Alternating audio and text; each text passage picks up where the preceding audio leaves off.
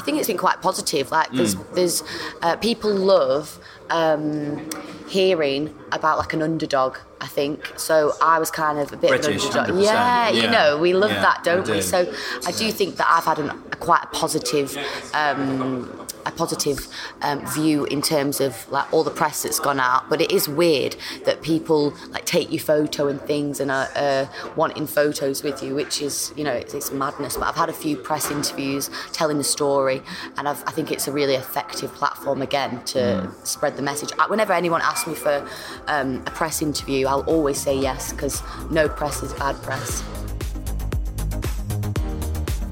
Welcome to the trailer for episode two from the second series of the Festival of Enterprise podcast.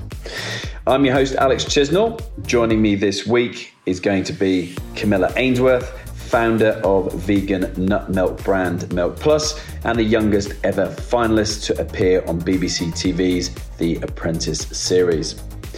Join me later this week for the full episode with Camilla.